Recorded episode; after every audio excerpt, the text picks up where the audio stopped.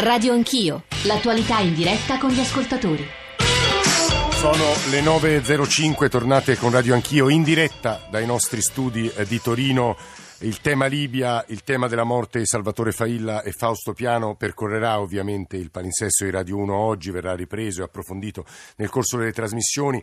Lo dico perché adesso noi apriamo un altro capitolo molto importante, perché abbiamo pensato eh, di invitare in studio, eh, dopo che poche settimane fa ha lasciato, dopo 48 anni di carriera nella magistratura, la magistratura dopo aver aperto, guidato alcune delle inchieste e portato a processo più importanti del secondo dopoguerra in Italia, nel salutarlo Armando Spataro ha detto è stato un modello di magistrato che ha fatto storia influenzando il legislatore. Cito soltanto alcune delle inchieste che eh, Raffaele Guariniello ha aperto. L'archivio segreto della Fiat nel 1970 Eternit, ThyssenKrupp, i sette operai morti il 5 dicembre del 2007, il doping nel calcio, Stamina e molte altre eh, ne scordo. Dottor Guariniello, buongiorno e benvenuto. Buongiorno. I nostri riferimenti per eh, rivolgersi a Raffaele Guariniello, parlare con lui, toccare il tema che poi ha accompagnato, credo, anche la sua, la sua esistenza come magistrato, cioè la difesa dei luoghi di lavoro, dell'ambiente, della sicurezza nei luoghi di lavoro. Non a caso è stato coordinatore del pool sulla sicurezza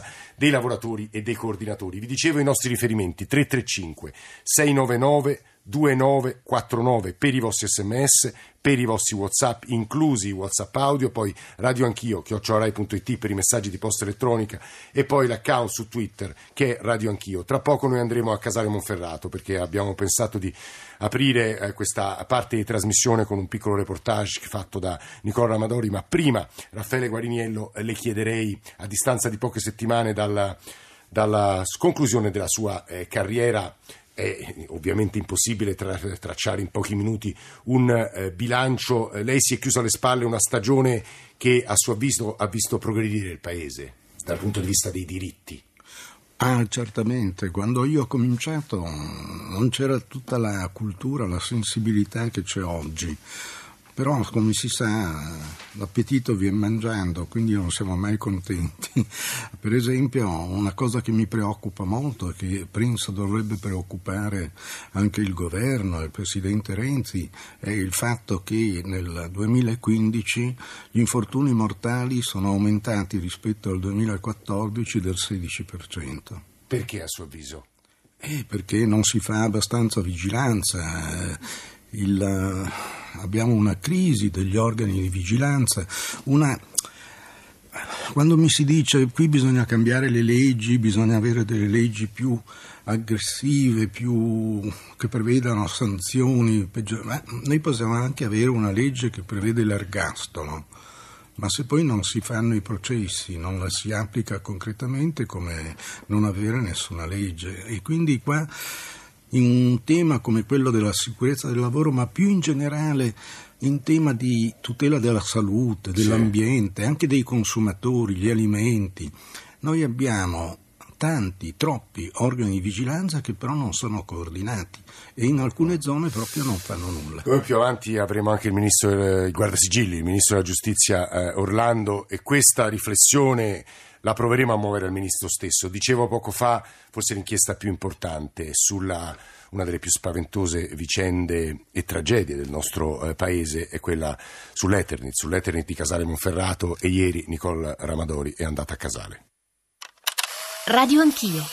E le dico, io mi ricordo molto bene che spolveravo a certo. casa mia la polvere dell'amianto. La polvere dell'amianto, no, qui a Casale Monferrato la chiamano il polverino, quella polvere leggerissima che in questo paesone di 35.000 abitanti è entrata nelle case, negli usi quotidiani, nelle parole e nei corpi di tutti. Materiale di scarto dello stabilimento Eternit, finora 3.000 i morti per mesotelioma. La fabbrica è stata chiusa nell'86, ma ancora ne restano le tracce. Nicola Pondrano è un ex operaio Eternit, fu lui ad avere i primi sospetti sulle vittime dell'amianto. Sono rimaste un po' di rovine, ma c'è una testimonianza perenne che purtroppo deriva dal fatto che 50-55 diagnosi all'anno di mesotelioma pleurico sono la storia corrente di questa città e quindi vedere oggi ragazzi, i bambini di allora, colpiti da questo mesotelioma, incute timore. Oggi la città ha bisogno di speranza. La speranza, sentimento diffuso, troppo spesso necessario qui a Casale, la si legge negli occhi di Beppe Manfredi, presidente della FEVA, l'Associazione Familiari Vittime Amianto. Lui è nato e vissuto in questa cittadina, non ha mai lavorato in Eternit, ma tre anni fa gli è stato diagnosticato il mesotelioma. Mai più pensavo di arrivare a 64 anni e prendermi il mesotelioma. Io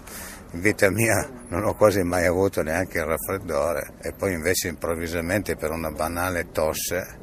La mia fortuna ho avuto una diagnosi precocissima. Manfredi ora tenterà una terapia sperimentale immunologica, un protocollo di Siena che lui e l'associazione stanno cercando di avvicinare a Casale. Anche Giovanni K porta avanti questa battaglia sanitaria oltre a quella personale perché pure lui ha il mesotelioma. Pensi che io negli anni 50 ero all'asilo, nei cortili degli asili c'era il polverino di amianto che lo mettevano per compattare la terra. La fabbrica lo donava perché si creasse questa superficie che i bambini potessero giocare. Essere vittima, che a me non piace la parola vittima, perché uno che combatte non è vittima, le vittime sono i bambini che, che annegano, quelle sì, sono vittime. Noi siamo persone che ci siamo trovati davanti a questa situazione e, e, combattiamo.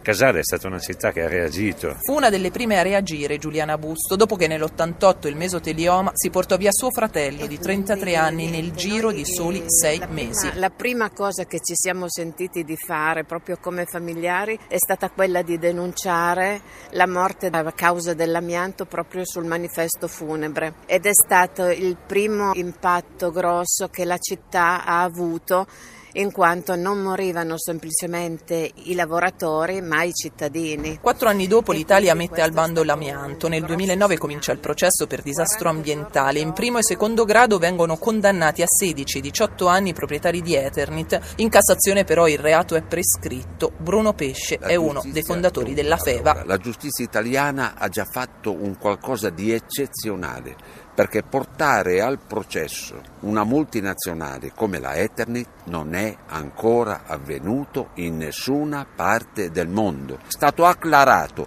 e documentato ampiamente che i padroni della Eternit sapevano ma continuavano e l'hanno dichiarato e sono i verbali delle loro riunioni che lo confermano. Quindi siamo arrivati ad un punto dove abbiamo scoperchiato questa situazione. La nostra battaglia ha insegnato nel mondo, ha contribuito a conquistare primi processi importanti, anche in Belgio per la prima volta.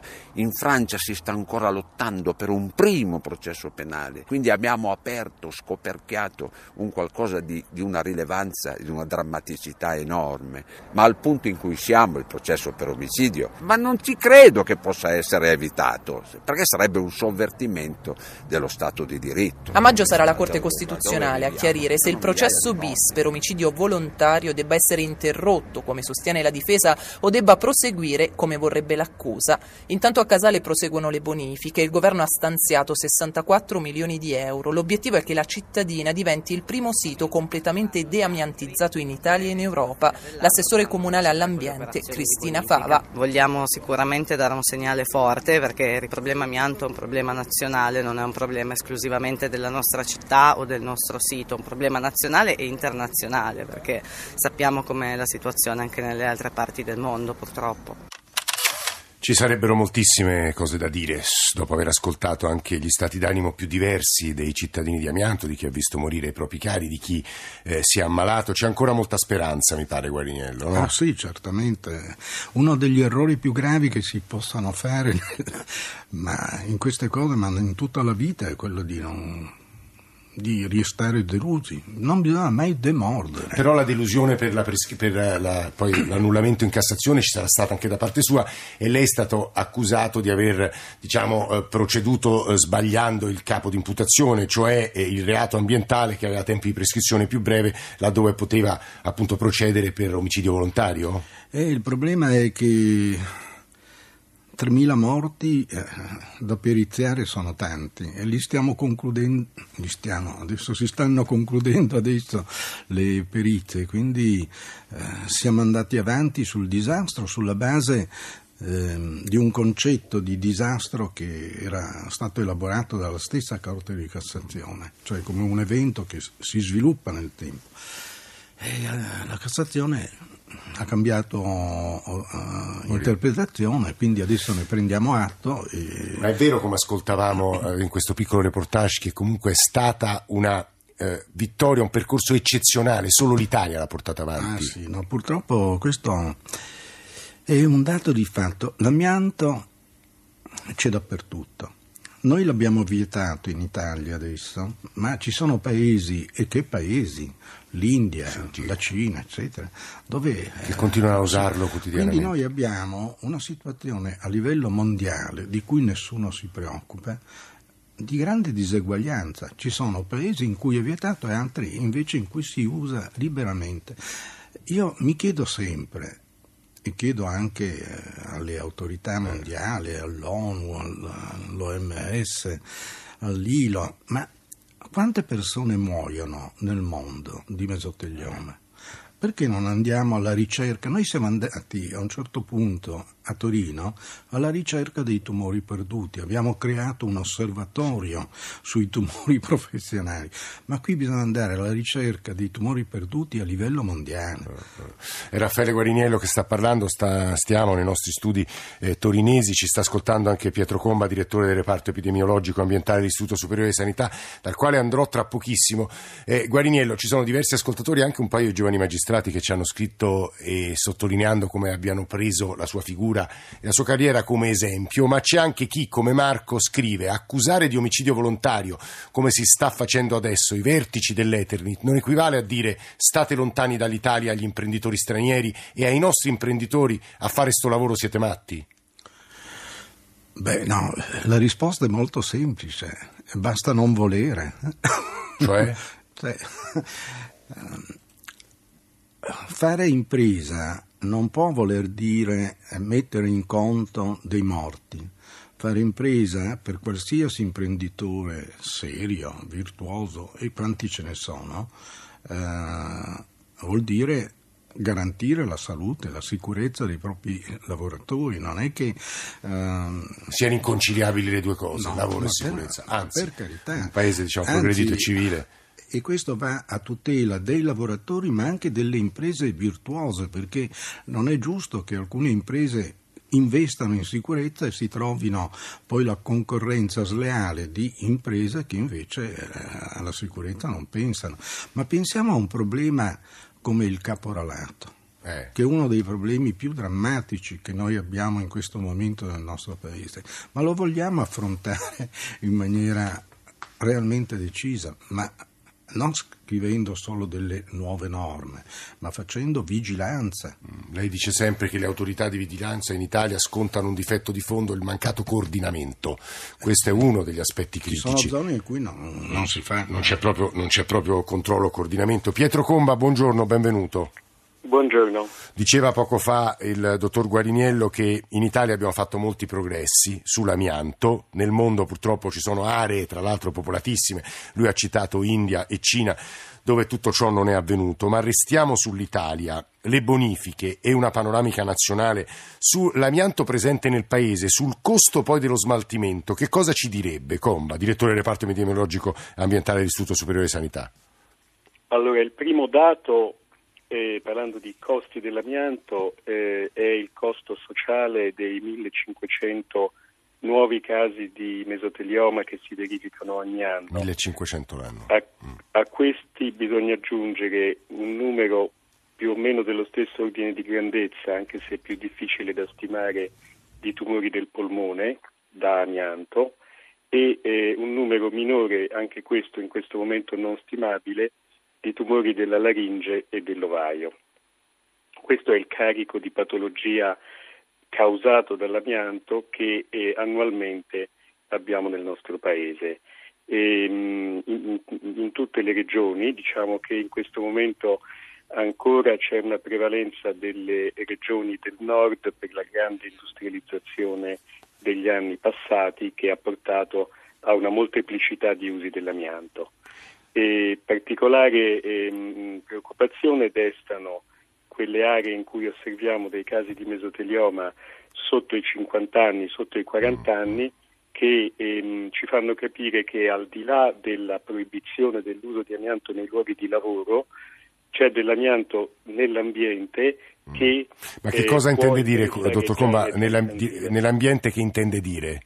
L'ambiente può significare aree industriali dismesse, eh, può significare ehm, ehm, amianto nell'edilizia in situazioni di degrado di ehm, abitazioni eh, o uffici con, ehm, costruiti utilizzando materiale contenente amianto che con gli anni può logorarsi e rilasciare fibre e può indicare anche eh, altri usi dell'amianto, ad esempio la pavimentazione di cortili e giardini che ricordava eh, il collega e amico Pondrano, eh, come appunto eh, dei, ehm, delle sorgenti diffuse di questo Che poi, materiale. che poi, Pietro Comba, io ricordo, ma insomma lo ricordiamo assieme a Raffaele Guariniello, che la latenza del mesotelioma può essere lunghissima, giusto, dottor Guariniello? Eh beh, sì, eh, ce lo insegnano proprio gli esperti come Comba, no? Eh, E ne avessimo di esperti come Comba, no? Perché anche il problema che noi abbiamo è che spesso la scienza non collabora adeguatamente con la giustizia. Te- eh, la giustizia ha estremo bisogno di esperti, di scienziati che Ma siano perché, ne- che vuol dire che non, non collabora? Beh, eh, se lei pensa che ehm, sono usciti degli studi dai quali appare che eh, vari anni fa eh, dovevano essere pubblicati dei dati sulla pericolosità dell'amianto e eh, l'industria dell'amianto bloccò la pubblicazione. Ora eh, lei capisce che questo è imbarazzante anche per il futuro, per altri rischi e così via. No, figuriamoci, guardi, c'è una testimonianza di Battista da Torino, una storia, una vicenda, un racconto che vuole farci e credo sia importante. Ai fini delle cose che stiamo dicendo, Battista, benvenuto. Battista ci sente? Buongiorno, Sì, vada sente, pure. buongiorno. Grazie per farmi partecipare spesso alla vostra trasmissione Scherzo. di svariati argomenti. Dunque, intanto ringrazio Guarinello per tutto quello che ha fatto. Purtroppo non è corrisposto il fatto che non ci sono mai le, le pene certe, si va spesso in prescrizione, quindi tutto il lavoro fatto da Guarinello va a farsi benedire, purtroppo. E dunque io lavoro in CNH a Torino, nel, il CNH è un gruppo del gruppo Fiat, ex Fiat. Eh, circa due anni fa vennero bonificati i tetti dal- dall'amianto, quindi vennero tolte tutte le, le- le varie lastre di amianto. Dopodiché, dopo un anno, un anno e due mesi, eh, i lavori si fermarono e quindi praticamente noi continuiamo ad avere l'amianto intorno alle pareti, del, soprattutto per quanto riguarda l'area dei trattamenti termici, eh, le, le copie coniche, praticamente tutte le pareti piene ancora di amianto. In- inoltre, proprio dove sono i trattamenti termici, da quello che mi dicono i manutentori che arrivano dall'esterno, eh, i forni sono proprio praticamente pieni di amianto. Ora mi chiedo se esiste una legge che eh, ehm, obbliga l'azienda a poter, dover bonificare il tutto. Eh, Lo chiediamo ovviamente subito, Niente. Battista, a Raffaele la Scherza, buongi- buongiorno a lei. No, no, no, le norme ci sono, eh, bisogna naturalmente vedere se ci sono i fatti, eh. quindi bisogna Vabbè, prima fare, mostrare la presenza dell'amianto, fare le verifiche. poi a quel punto l'impresa è tenuta allo smaltimento. Eh beh, sì, certo, poi bisogna evitare le esposizioni indebite all'amianto. no? Mm, Quante... eh, io vorrei dire anche che non bisogna avere ehm, sfiducia nella possibilità di andare avanti, perché eh, se noi partiamo con la sfiducia non facciamo nulla. e, e- e- e questo va molto bene per chi vuole inquinare. Invece noi dobbiamo continuare a, bat- a fare questa battaglia a tutela dei deboli, a tutela delle persone che eh, non hanno giustizia, ma sapesse quant- eh, cioè andando in giro per il nostro paese, no? io ho eh, visto e ho toccato con mano che non c'è regione in cui non eh, ci sia una situazione di disastro ambientale che non ha giustizia, in cui ci sono persone che eh, vengono da me e dicono ma eh, cosa si può fare? Perché non si fa un processo? Ma eh, questo eh, lo possiamo accettare. Un paese come il nostro. Guardi, tra l'altro stanno arrivando dai nostri ascoltatori segnalazioni e richieste e domande su altre inchieste che lei ha, ha guidato nel, nel, corso degli ultimi anni. C'è un'altra voce però che crediamo importante in relazione a quanto detto da Guariniello stesso pochi minuti fa, cioè 2015 crescita del 16% degli infortuni mortali sul lavoro. Franco Bettoni è il Presidente dell'Associazione Nazionale Mutilati e Invalidi del Lavoro, l'ANMIL. Buongiorno Bettoni, benvenuto.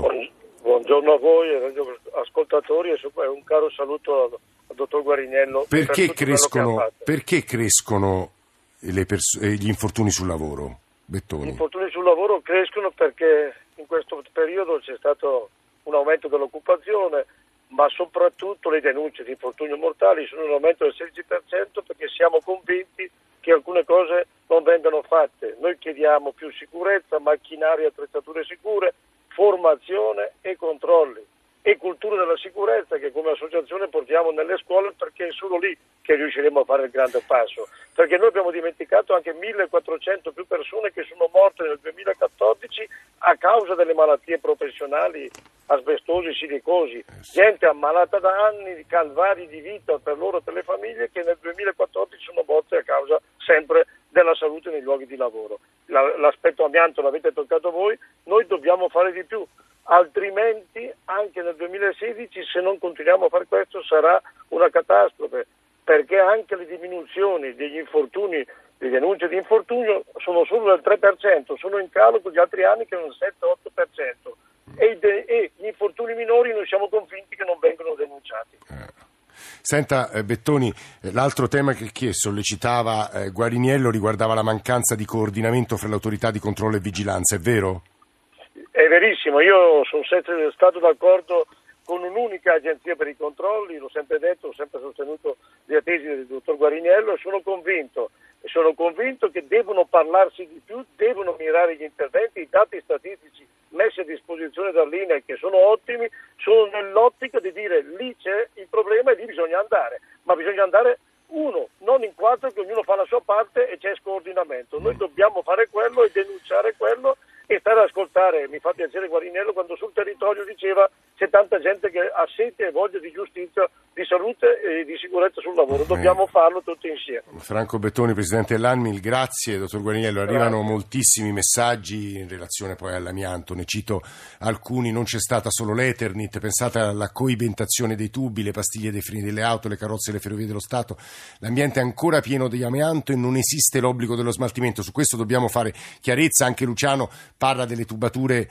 dell'acqua, eh, Silvia a Roma, eh, il grosso problema dei capannoni abbandonati con i tetti in amianto nel Lazio e, i proprietari che preferiscono abbandonarli piuttosto che procedere alla bonifica o alla messa in sicurezza e poi riguarda l'ascoltatore che accusava la magistratura di disincentivare gli imprenditori, io sono davvero stanco di sentire persone che antepongono alla salute e alla vita la stessa questione di carattere economico, attribuendo alle cose un ordine di priorità assolutamente illogico. Abbiamo un minuto per chiudere questa parte, Guarniello. Ma io volevo... Eh, è bellissimo quello che ha detto Bettoni. Bisogna insegnare ai ragazzi già a scuola la sicurezza, però uno dei modi per insegnarglielo è rendere le scuole sicure. Purtroppo noi abbiamo oggi anche un grande problema di sicurezza delle scuole. Cioè, eh, qui eh, non fanno che cadere dei pezzi di eh, cornicioni, eh, controsoffitti, cadono sulla testa del, dei ragazzi.